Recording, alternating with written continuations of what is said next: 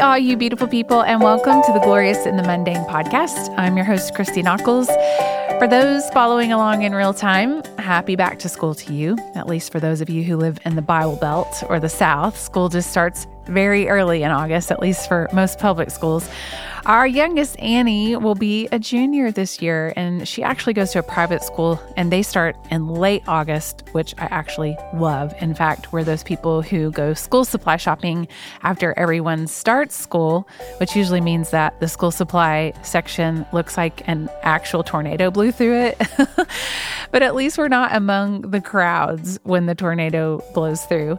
Annie's school also has a tradition where the first few days of school are enjoyed at an away away camp together. That's right, her first few official days of school are at camp. Like, how cool is that?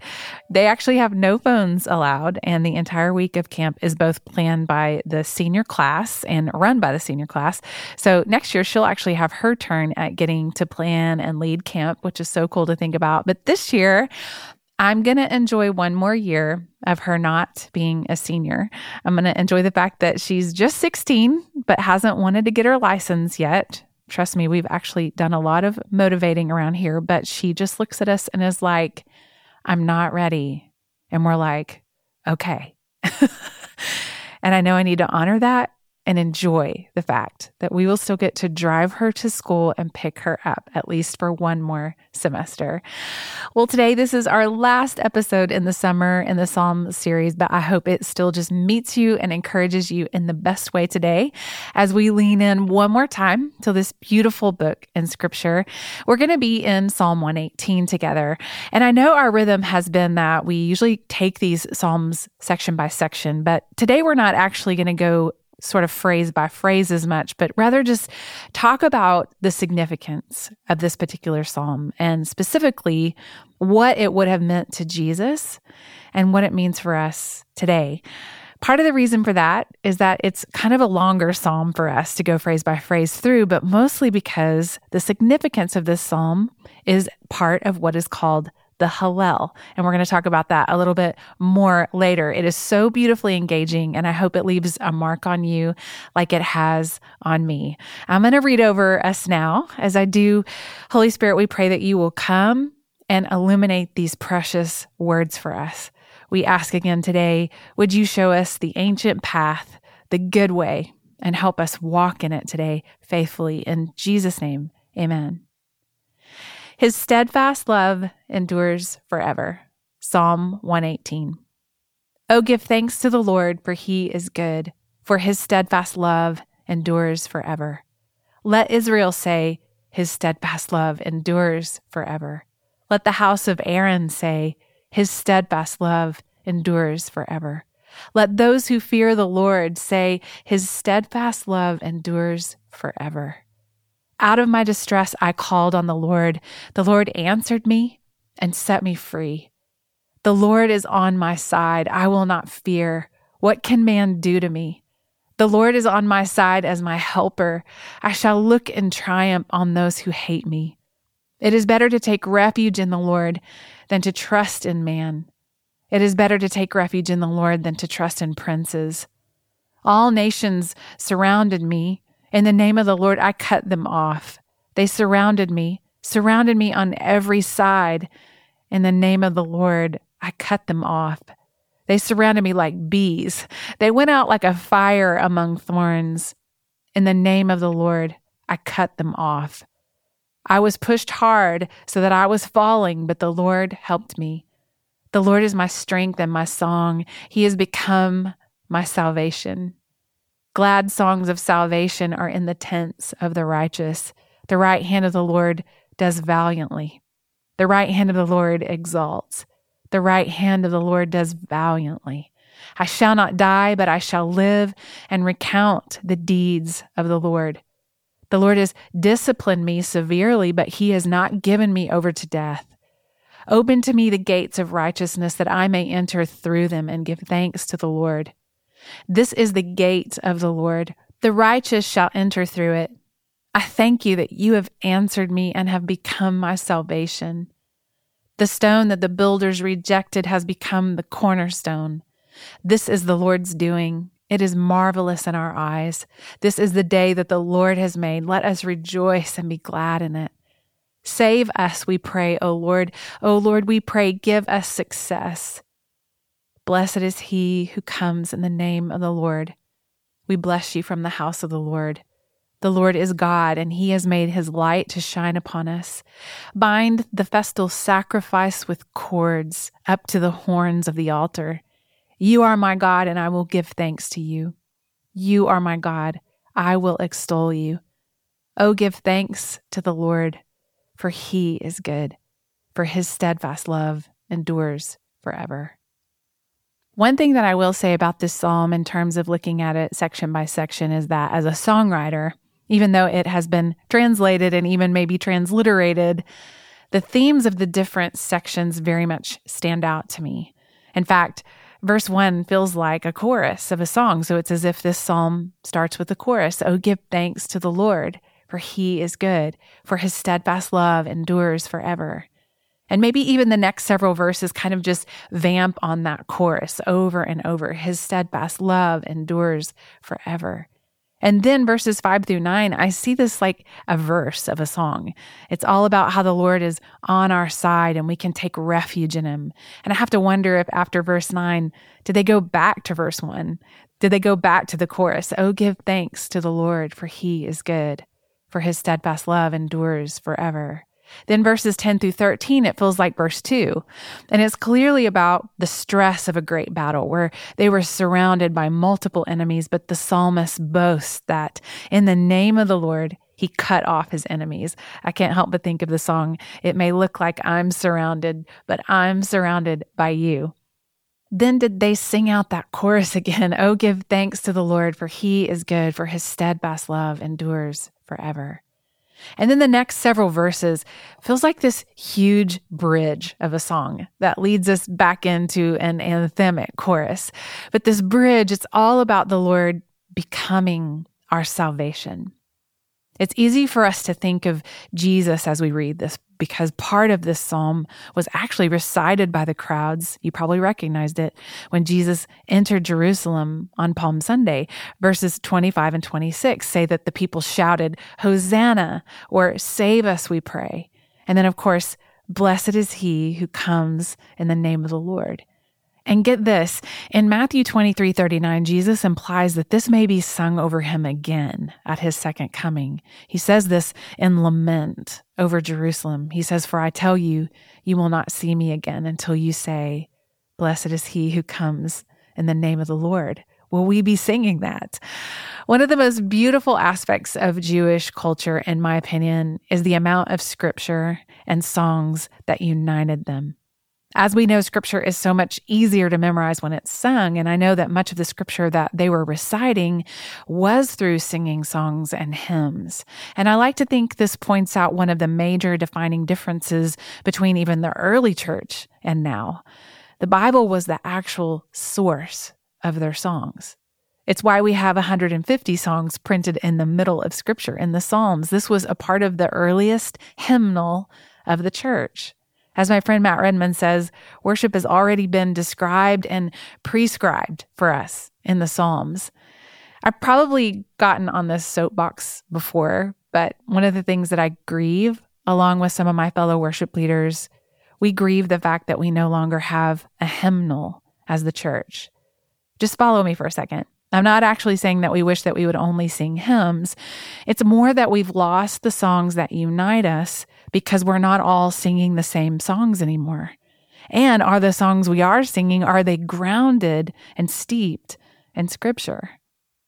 Did you know that every week about 45,000 songs are released on digital platforms? That's really hard, even for me to get my head around. And I've been in music for over 25 years, or maybe that's actually why it's even harder for me to get my head around it. I mean, I know that it's biblical to sing a new song to the Lord, but I'm not sure that thousands of original composed and released songs is the answer to Psalm 33 3, sing to him a new song. I'll actually come back to that in just a minute. But even in terms of mainstream music, There's actually now so many options that even as a world, we no longer even have those defining songs that united us as a culture like we did in the 70s, 80s, and 90s. And we've, of course, seen this same thing play out in the church, even just over the last decade. Think about it. Even if we said that a tiny percent of those 45,000 songs released every Friday were worship songs, that's a lot of music out there to be ingested each week, isn't it? And then you think about all the different churches with all the different worship leaders who lean towards so many different styles. I mean, I'm curious. Think about the times that you've stood in church recently. I wonder if you've encountered more and more songs that you don't know or have never heard. I think about our church. We moved to a very small community church in Nashville about a year ago. And I do want to publicly say that we love Church of the City and everyone there. In fact, our community group there is letting us stay connected. But our little family needs small right now. And when I say small, I mean that the service we go to on any given Sunday is about 40 to 50 people strong. So, with that said, it's pretty telling who knows the songs and who doesn't. and what I've observed observed is that for the most part, we either collectively recognize the song together as a congregation and we all sing out. And when we do, the high ceilings of the little venue we meet in, it just starts to resound with the most beautiful harmonies. I also notice that hands and countenances begin to lift towards the Lord on those songs that we just know deep within us. In fact, there was a Sunday recently when the words weren't actually working, they weren't projecting on the wall, but all three songs happened to be familiar. And I've never heard our little congregation sing that strong and sweet. There was just something so freeing and unifying about it. It also seems like there's songs that we collectively don't recognize together, and we all get a little bit quiet as we're searching for the rhythm and the melody together. And because it's so small, it's just going to be really telling if you don't get the melody right, if you know what I'm saying. But those times that it's a familiar song collectively, I love to think this is a modern hymn of the church. This is a song that unites us, whether it was written 10 years ago or 100 years ago. I think about great is thy faithfulness. It is well. Amazing grace, come thou fount. Even some of the more modern songs like 10,000 Reasons, How Great is Our God, and Christ Alone, The Goodness of God, Lord, I Need You, Holy Spirit, Waymaker. I'm only really naming a few here, but chances are, if any one of those songs were sung at your church this Sunday, there's not many people who would be searching for the rhythm or the melody, right? At least not people who have been in the church for the last decade. They know these songs. I think there's a few things going on when a song is familiar, like the hug of someone you know and love. It's like home. As someone who's been a part of the worship movement for more than a few decades now, I can say that there's most likely a reason that a song sticks. I mean, the first thing that's obvious to observe is that all of those songs I just mentioned were written in a time when we were consuming less music collectively as a world. So there's that. But now, hear me out. This definitely isn't the case for every familiar song in the church, but I do believe that some songs are truly anointed, and I don't throw that word around. For whatever reason, I've seen what feels like God just resting on certain songs throughout the years. It's as if He chooses to just draw near. Some people say, like, God is just on that song. I don't know how to explain it. It's like there's this staying power of the Holy Spirit that acts like a needle and thread and actively knitting together and uniting the church year after year. Definitely in America, but I would venture to say that every song I just mentioned is known around the world. This doesn't mean that every anointed song is going to go around the world and be familiar to the church. And like I said before, it also doesn't mean that every popular worship song that arises and becomes well known is anointed or has that Holy Spirit needle and thread through it. I could tell you this we never imagined 25 years ago that worship music would become its own genre. And I can honestly tell you that it wasn't the goal, at least not for us or anyone we ran with. It was more that the church as a whole began to move beyond just singing songs about God to singing songs to God. It wasn't that the songs about God were not wanted anymore. I just think we knew in our hearts that there was more to the hymnal than just what was printed in the books within reach of our church pews. There was a new generation of worship leaders, and I believe that God poured out his spirit during that time. I bore witness to it.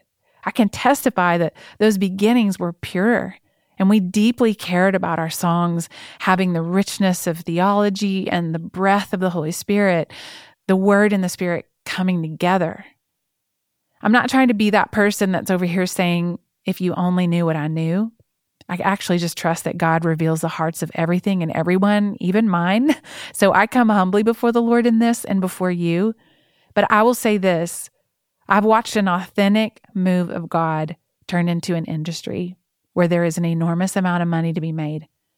I imagine that you're thinking, well, Christy, aren't you right smack in the middle of all of that? Not as much as you might think. In fact, I feel enough on the outside, both Nathan and I do, looking in sort of at this point in our lives. And maybe that's purposeful.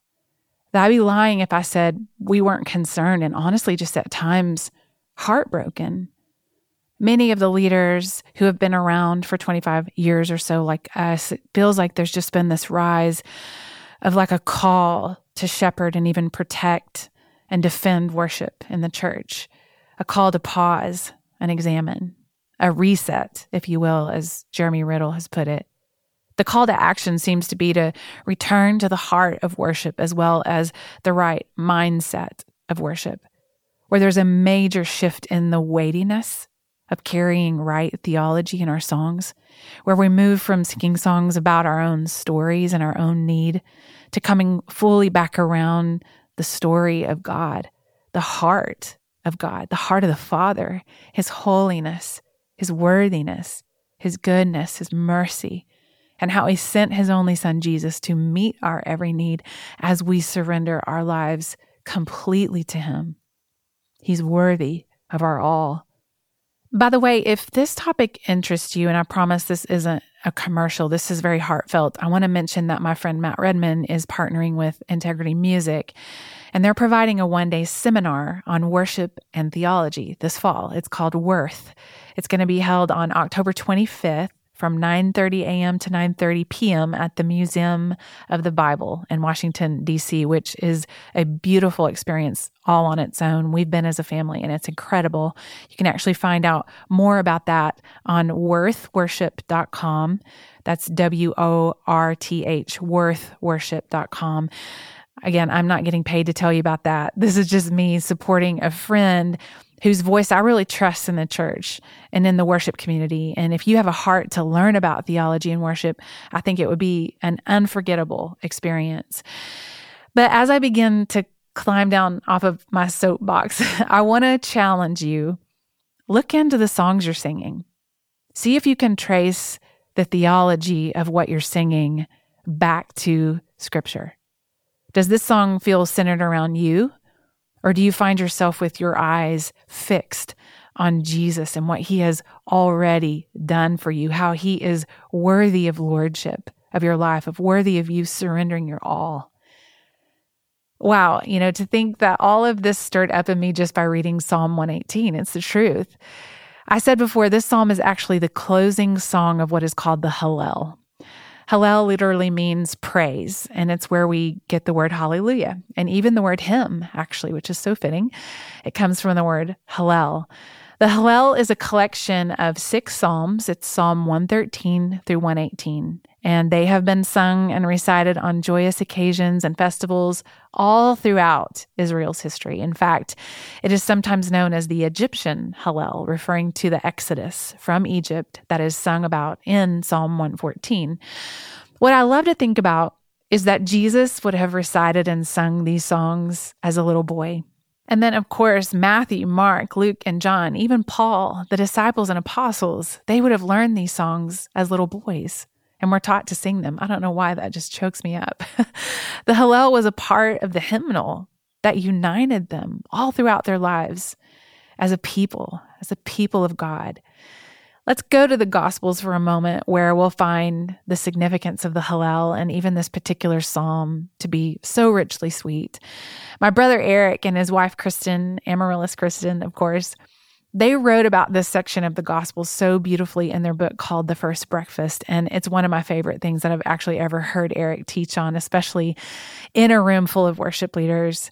We're going to go to Matthew 26, and the setting is the Last Supper. I'm sure that many of you have read through the tension of the timeline of Matthew 26, the plot to kill Jesus, Jesus then being anointed in Bethany by the woman with the alabaster flask. She poured out the very expensive ointment over his head, of which Jesus would say that this was to prepare him for burial. And he adds, Truly I say to you, wherever this gospel is proclaimed in the whole world, what she has done will also be told in memory of her. So even right here on the Glorious in the Mundane podcast today, her legend carries on. Isn't that beautiful? Her obedience is still being talked about. And then we see the stirring in Judas Iscariot to betray Jesus, to deliver him over to the chief priests. And then it moves into the Passover. And Jesus instructs his disciples to go into the city to see a certain man and to say to him, The teacher says, My time is at hand. I will keep the Passover at your house with my disciples. Scholars say that either Jesus had already made those arrangements beforehand or that it was just a miraculous work of God. Regardless, the disciples did as he said so that everything was prepared for the Passover that night. As they were all reclining around the table together that night, these men, as I said before, they were all once Jewish boys who sat around the tables with their parents and families their whole lives sharing in deeply sacred traditions like the Seder, like the Passover meal.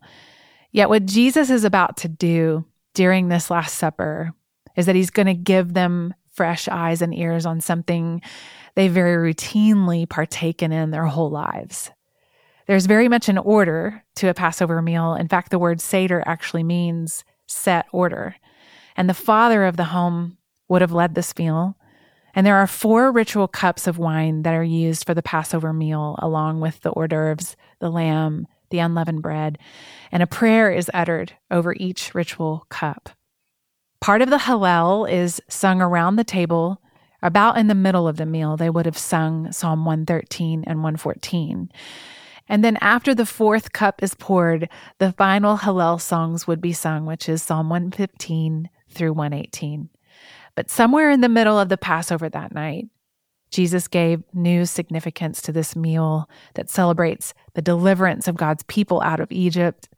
All throughout his relationship with the disciples leading up to this moment, he was very slowly but surely saying, I am your deliverer. In reading the Gospels, it's easy to see that there were moments that the disciples were able to divinely grasp revelation, but as we know, there's other times that we just see their humanness, even in the garden that night when they fell asleep. And I think sometimes we're a little relieved, right? About how they just didn't always get it right away, at least not at first. That night, Jesus took the bread in his hands as the master of the table does, just like their own earthly fathers would have taken the bread in their hands at Passover their whole lives. This bread that is known as the bread of affliction, Jesus breaks it in that moment and he distributes it to them and says, Take, eat. This is my body, which is given for you. Do this in remembrance of me. This would have been a departure from the prayers and singing and the liturgical type call and response of the Passover dinner that night. Jesus was speaking in afresh. And think about it because of the disciples' account, and the needle and thread of the Holy Spirit's breath and power, it's now embedded into the Holy Scriptures. Scholars believe that it was probably around the ritual of the third cup of the Passover that night, which is known as the cup of blessing or the cup of redemption, the one that corresponds with Exodus 6 6 that says, I will redeem you with an outstretched arm. He says, Drink of it, all of you, for this is my blood of the covenant which is poured out for many for the forgiveness of sins. I tell you, I will not drink again of this fruit of the vine until the day I drink it new with you in my Father's kingdom. I wonder, this had to be the night of all nights for the disciples as they looked back when they were inspired to write about these accounts. I wonder if they sensed deep in their spirits that something was really different that night. Did they fully understand what Jesus meant as he broke the bread and passed the cup and said, Do this in remembrance of me? There's a new covenant. It's me. I'm the Messiah who will be poured out for many for the forgiveness of sins. Was it dawning on them afresh who he really, really is? As the meal ended that night, they would have sung the last half of the Hallel together, which I mentioned before, Psalm 115 through 118. And I want to share with you what Eric and Kristen wrote about this in the first breakfast. It is noteworthy that for Jesus and Peter and the other disciples, singing these hymns would have been a part of their Passover experiences year after year, their whole lives. The words of these hymns profoundly pointed to the Messiah. So it must have been especially poignant for Jesus and the disciples to sing them together that night, especially as Jesus knows what is to come. Interestingly, Peter and the disciples would have called Jesus either rabbi or by his given Hebrew name, Jesus, which is Yeshua. It is the name the angel gives in Matthew 121, which says, You shall call his name Jesus, Yeshua, for it is he who will save his people from their sin. It is not quite as obvious in English or even the Greek translation, but the name Jesus is the transliteration of the Hebrew term for for the Lord is salvation. The word salvation appears in the Hallel, specifically in Psalm 116, 13, Psalm 118, 14, and Psalm 118, 21. In the original Hebrew, the word for salvation, Yeshua, is used. Yeshua is literally defined as salvation.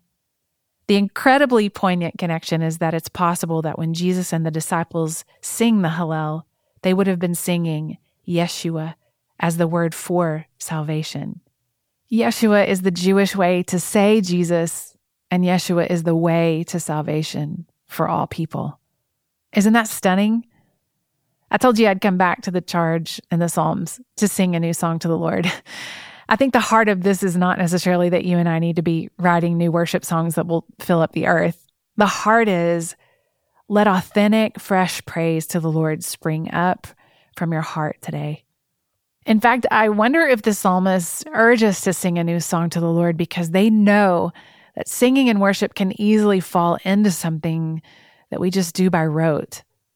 I think about the Jewish people their worship was so steeped in tradition, rich tradition, it may be something that could easily become so familiar and almost lost meaning. I wonder if this is why the psalmist would often encourage a new song.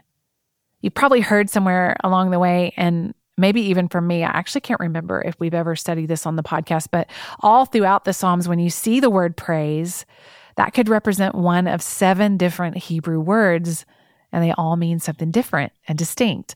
One of those words for praise is, of course, Hallel. It means to praise, but it can also mean to shine, to boast, to rave or celebrate. It can even mean to become clamorously foolish. I actually love that.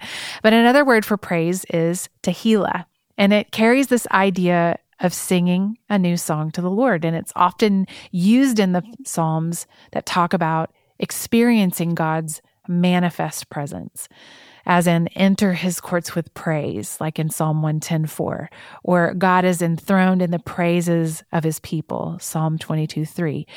Those both use the word tehillah for praise.